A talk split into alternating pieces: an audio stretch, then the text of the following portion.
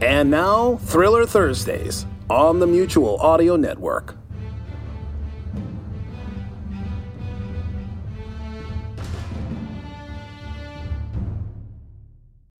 The following audio drama is rated PG for parental guidance recommended. The Mysteries of Dr. John Thorndyke. Thorndyke is the original fictional forensic detective from the early 1900s, using science to aid the art of detection to bring criminals to justice. This time, presenting The Stolen Ingots, written by R. Austin Freeman, adapted for radio by Heather Elliott. Quite an interesting little problem Mr. Halethorpe presented us with, but not much on our line. It really is a police case. I don't know why I accept it? Hmm. Curiosity. Where do you propose to begin? At the beginning, Jervis, we'll take the train down to the port in Belhaven, and pick up the thread at that end. What thread? A case of gold ingots was stolen from an office at the train station in Garbridge. We should be going to Garbridge first. Well, that was the center of its journey in England. The shipment landed in Belhaven from Africa and was taken by train to Anchester. I know it started in Belhaven, what else do you expect to learn? Uh, there are several curious possibilities in this case, as you must have noticed, Jervis. Uh, the question is, which are probabilities? I want to settle those before going into a detailed investigation. Personally, I would start an investigation at the scene of the robbery, but I presume you have something else in mind?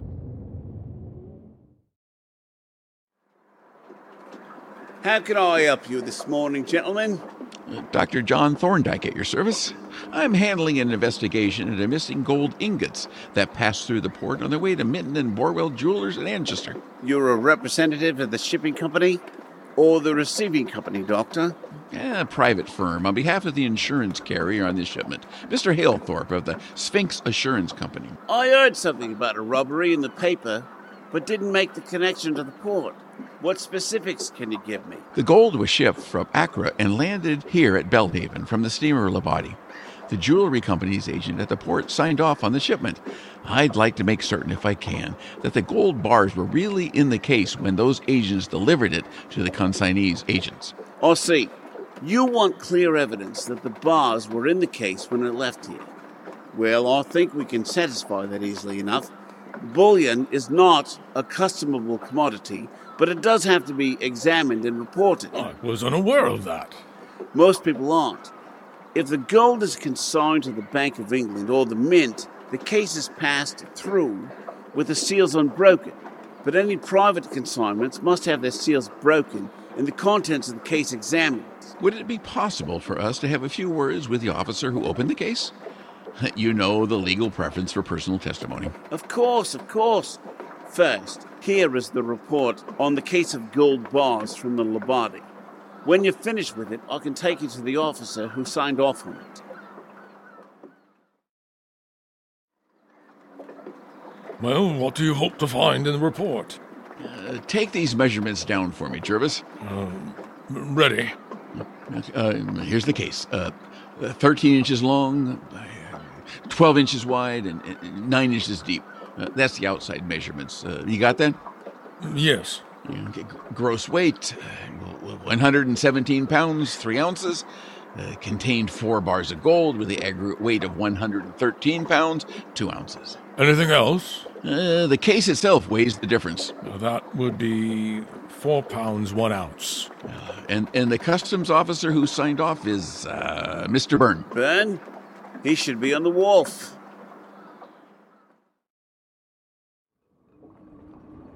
Byrne, have a minute.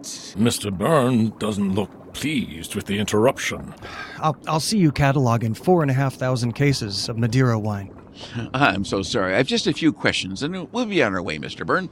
You signed off on a case of gold ingots coming from the Labadi two days ago. I I did. Now, I understand you weighed the bars separately from the case. Yes, I did. Now, did you weigh each bar separately? No, I did not. Well, what was the appearance of the bars? I mean, their shape and their size. Were they of the usual type? Well, I've not had a great deal to do with bullion, but I should say they were just ordinary gold bars, about nine inches long by four wide and about two inches deep. Ah, very good. Now, was there much packing material? No, very little. The bars were wrapped in thick canvas and jammed into the case. Not more than half an inch clearance all around. Uh, outside of the case was strengthened with iron bands. I see, Mr. Byrne. Now, did you see the case after you closed it up? I did. It was all shipshape when I passed it back to the Labadi's mate. And I saw him hand it over to the consignee's agents, so everything was in order when it left the wharf. Ah, that, well, that's all I wanted to make sure of. Oh, thank you so much for your time, Mr. Byrne. Well, so much for the customs office. I'm glad we went there first. We've picked up some useful information. Have you? We've confirmed the case was intact when it was handed over to the consignee's agents. Shall we head to Garbridge next? Uh, not yet, Jervis. Uh, there are a few more details I should like to fill in. Would we be able to speak to the shipping agents?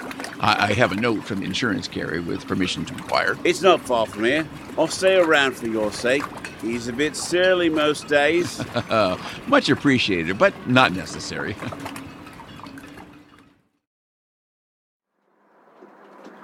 You've come about that bullion that was stolen.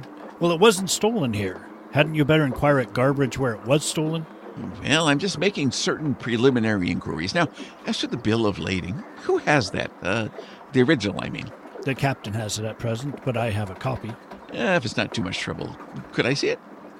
If you insist. Ah, thank you so much. I, I suppose you have a copy of the ship's manifest as well? Yes, but the entry in the manifest is merely a copy of the particulars given in the bill of lading. I understand. I, I should like to see the manifest if it's not troubling you too much. But the manifest contains no information respecting this parcel of bullion, except for the one entry, which has been already copied exactly from the bill of lading. I realize that, but I want to look it over all the same.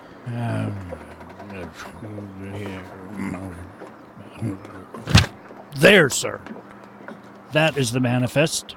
This is the entry relating to the bullion you're inquiring about. The rest of the document is concerned with the cargo in which I presume you are not interested.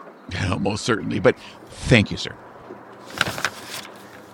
If you're going to read the whole thing, I'll ask you to excuse me. I, I won't be that long. What are you looking for? Oh, Jervis, you know what I'm looking for. I'm afraid I don't. Good God, sir. What possible bearing on this robbery can that parcel of ivory have? Do you realize they're still in the ship's hold? It's still in the ship holds? Well, I'm not surprised since they're consigned to London. Gum copal, case of quartz specimens, case of six inch brass screw bolts. Benniseed, cola nuts. I'm sure there's a reason to have the descriptions of packages and their contents, gross and net weight, dimensions, names of consignors and consignees, and ports of shipment and discharge. There must be, or he wouldn't be taking note of them. Finished? Is there anything more, sir? You don't want to examine the ship, for instance. Oh my, is the ship still here? Yes. Uh, she finished unloading here at midday today and will probably haul into the London docks tomorrow morning.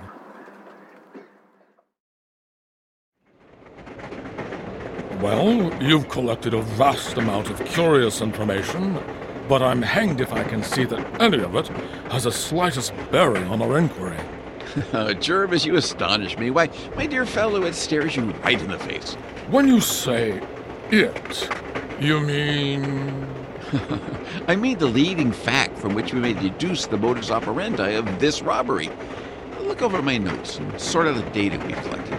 I think you'll find them extremely illuminating. Oh, I doubt it. Hmm.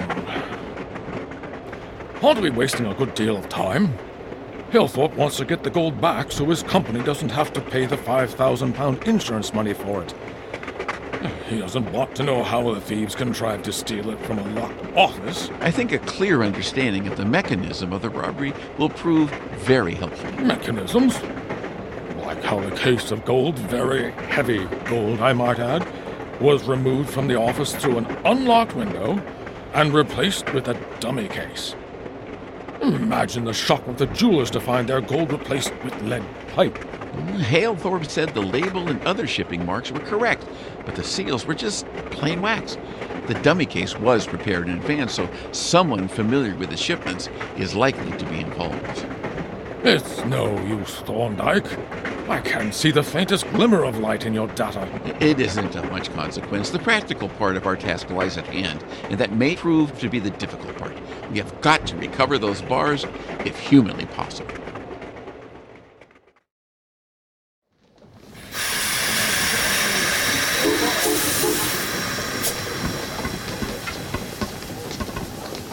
I rather expected to see you here, sir. We heard that Mr. Halethorpe had consulted you, but this isn't the London train. No. We've just been to Belhaven. Belhaven?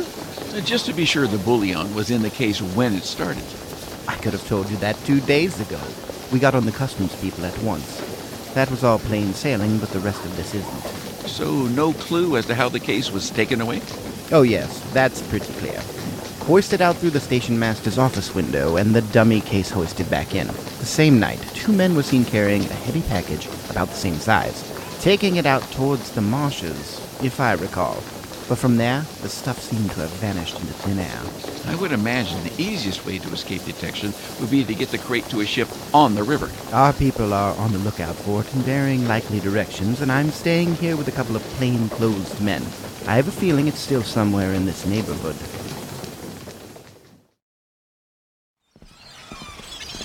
I will say, gentlemen, this is an ideal place for a bullion robbery. Whoever had picked Garbridge did their research. I see what you mean. From the bridge, you can see the whole area. A tidal river near the sea, and networks of creeks on either side. Any one of those can hide a boat, or the case could easily be sunk below the tide marks. Have you heard of any strange craft having put in here? Yes, there's a little ramshackle cutter from Leigh, but her crew are definitely not Leigh men. Two men. They've made a mess of their visit, got stuck in the mud on the top of the spring tide. She'll be there until next spring tide. Hmm, very curious. I know what you're thinking, Doctor. I've been over her carefully, and I'll swear the stuff isn't on her. I had the ballast out, emptied the small hold, and the chain locker. Uh, look over there. What about that barge? She's a regular trader here. Her skipper and his son are from here. Respectable men. Looks like they're taking their small boat and making for the cutter. What are you watching? Oh, the crew from the stranded cutter. Oh, them blokes seem to be taking a passage along of old Bill Summers and his boy.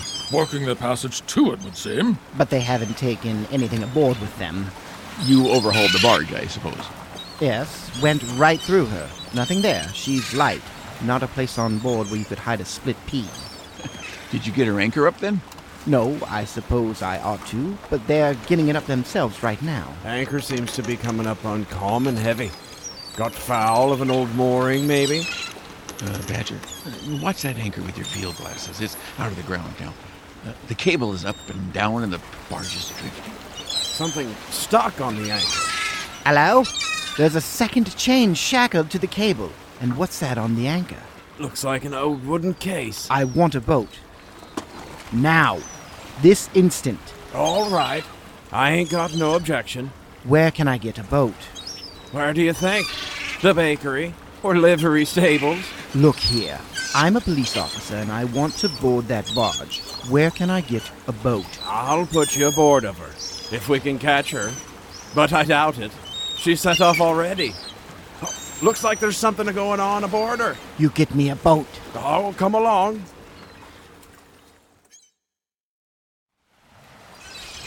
He's right. Looks like a fight between the two crews. The sails are in the way. I can't see what's happening. She's drifting away fast. N- No, wait. It looks like someone is on the helm again. Who has command of the barge? Uh, I haven't the faintest idea. What are we going to do? Uh, what can we do, Jervis? Inspector Badger is going to follow the barge.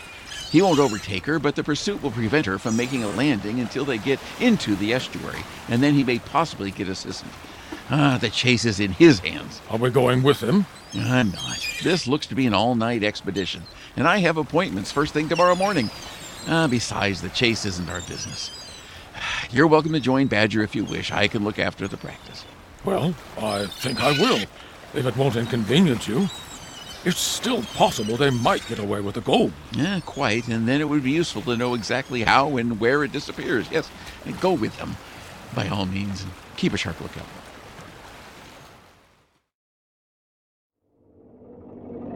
Jervis, you're back sooner than I expected. How did the chase go?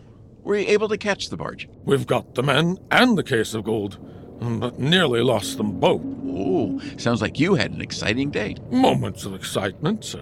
A boat chase down the river is much less thrilling when you're the one rowing. yes, I wondered how that would turn out. By the time Badge returned with a boat, two fishermen at oars, and two of his plain-clothed officers, the barge had over two miles on us. We gave it a good go, but the tide running out was enough to suck the barge out, leaving us to fight against the incoming tide the whole way. Oh, that's unfortunate. That's an understatement. Badger was beside himself and kept trying to help row. We finally made it out, but the barge had disappeared into the west. Jervis, when was that? Just as the sun was setting. I felt bad for Inspector Badger. He had the men and the gold in his fingers, and they slipped away. Nearly slipped away, I believe you said. So, what reversed your fortune?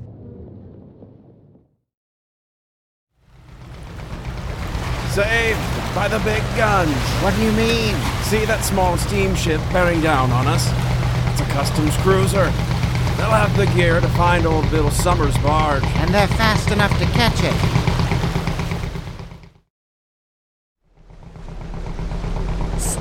Stolen gold bullion, you say? Yes, sir. We've been chasing that barge that took the men aboard but lost them when the tide changed. Your description of this barge? Uh. Uh, according to the fishermen rowing us, she's a small stumpy, flying light, wants paint badly, steers at the wheel, green transom with the name Bluebell of Maldon cut into the bow and gilded. She seemed to be keeping along the north shore. I'll see what I can see as we head that way. Wait! There's a stumpy in the line with the black tail spit buoy. Is that the one? Yes, that looks like it to me. I concur. Probably making for Scotland and Olay. Hmm, I'll bet she's bound for Benfleet Creek. Nice quiet place that, uh, for landing the stuff. When we approach, my men will board first and secure the ship, after which Scotland Yard may question the crew and search the hold.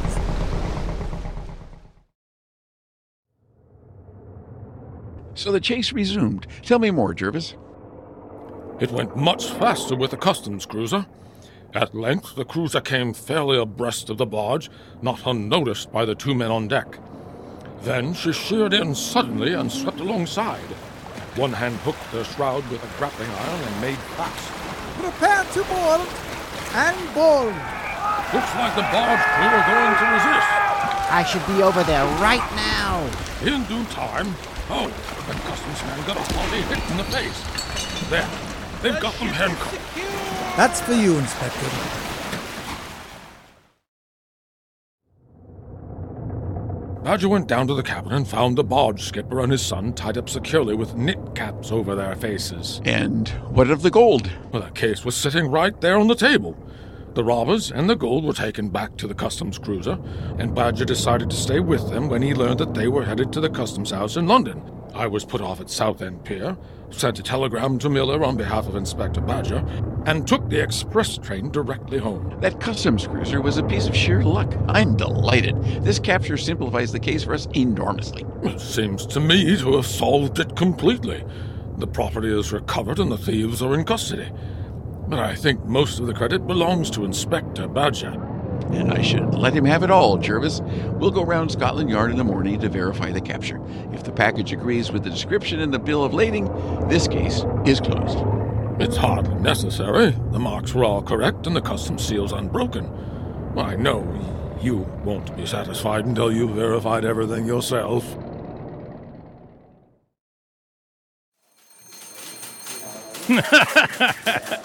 Told you, Badger. I knew the doctor wouldn't be satisfied until he'd seen it with his own eyes. Good morning, Dr. Thorndyke. Dr. Jervis, I suppose this is what you've come after? yes, indeed. It's a mere formality, of course, but if you don't mind. Not in the least. It's over there in the corner.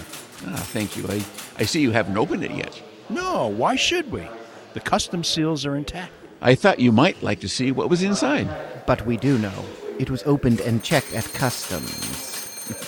What do you suppose is inside? I don't suppose. I know. There are four bars of gold inside. Well, As the representative of the Sphinx Assurance Company who hold the insurance on the gold, I would like to see the contents of that case. This is skepticism with a vengeance. How on earth is it possible to. Never mind. I suppose if you're not satisfied, we should be justified. Oh, just open it and let him see the bars. And then I suppose he'll want to make an assay of the metal itself. There. Four gold bars wrapped in canvas, just as they're supposed to be. Are you satisfied now, sir? Or do you need to look at and measure the bottom of two bars? Well, let me ask you this Is that scale reliable? Correct to the ounce. Why? Step out of the way for him, would you, Jervis? Well? 29 pounds, 3 ounces. Well, what about it? Lead. What? Nonsense. Look at it. Can't you see that it's gold? I can see that it's gilded. But the thing is impossible. What makes you think it's lead? It's just a question of specific gravity. This bar contains 72 cubic inches of metal and it weighs 20 pounds, 3 ounces. But you just said 29, 3. That's what it should be.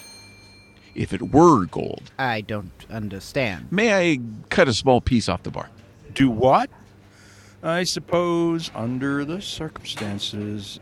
Eh, Badger? Yes, very well. That's lead. No mistake. The blighters have got away with the stuff after all. Unless you know where it is, Doctor. I expect you do. I believe I do, and if you care to come down with me to the London docks, I think I can hand it over to you. Why didn't you tell me before I went chasing off after that damn barge? And you knew the whole time it wasn't on board. Oh, don't you see, my dear Inspector? These lead bars are essential to our case. They prove that the gold bars were never landed, and they are consequently still on the ship. That empowers us to detain any gold we may find on the Labadi. They've landed the package you spoke of, Dr. Thorndyke. I've had it put in my office. Will you come in and have a look, gentlemen? This is your case, I think, but you better check it by the manifest. Entry One case containing 17 and 3 quarter dozen brass 6 inch by 3 eighths screw bolts with nuts. Hmm. Dimensions 16 inches by 13 by 9. Gross weight 119 pounds. Net weight 113 pounds. Consigned to Jackson and Walker, 593 Great Alie Street, London East. Is that the one? Indeed, it is. Then we'll get it open and have a look at those brass screw bolts.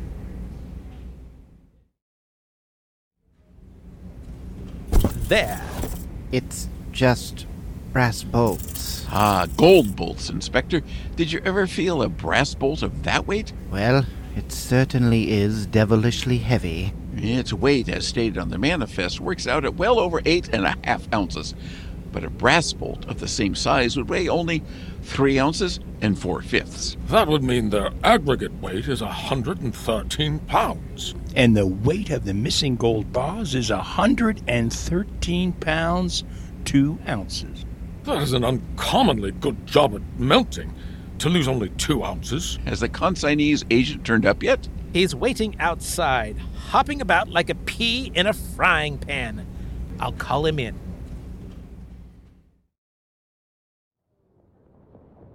They always run, the guilty ones. I'm glad I wasn't on that chase. Badger was thrilled to have finally got his man. But what made you suspect the stolen case was a dummy in the first place? At first, it was a matter of alternate hypotheses. The robbery from the station master's office, described by Mr. Halethorpe, was a very crude affair, planned in quite the wrong way. And noting this, I asked myself, what's the right way to steal a case of gold ingots? Thank heavens you're not a criminal. yeah, that's true. That's true. The difficulty of such a robbery as this is to get away with the booty before the robbery is even discovered. The longer, the better. And if you can delude someone into stealing your dummy, you will have covered your tracks completely. Hmm, because if they're caught, all the tracks lead away from the original thief. And if the hired man discovers the fraud when disposing of the goods, He can't say a word without incriminating himself. Yeah, indeed. So I had to make absolutely certain the gold bars were in the case when they left Belhaven, but not when I was talking to Mr. Byrne. When I did, it instantly became clear that the wildly improbable thing had really happened. The gold bars had already disappeared. How could you tell? Uh, I calculated the approximate size of the real gold bars. They would contain 42 cubic inches and be about uh, 7 inches by 3 by 2. The dimensions given by Mr. Byrne were impossible. Gold bars that size would have weighed 200 pounds, not 113 shown in his report. I'm surprised Byrne didn't notice the discrepancy. Isn't it rather off that the thieves should have gambled on such a remote chance? There are not many customs officers who would have let it pass.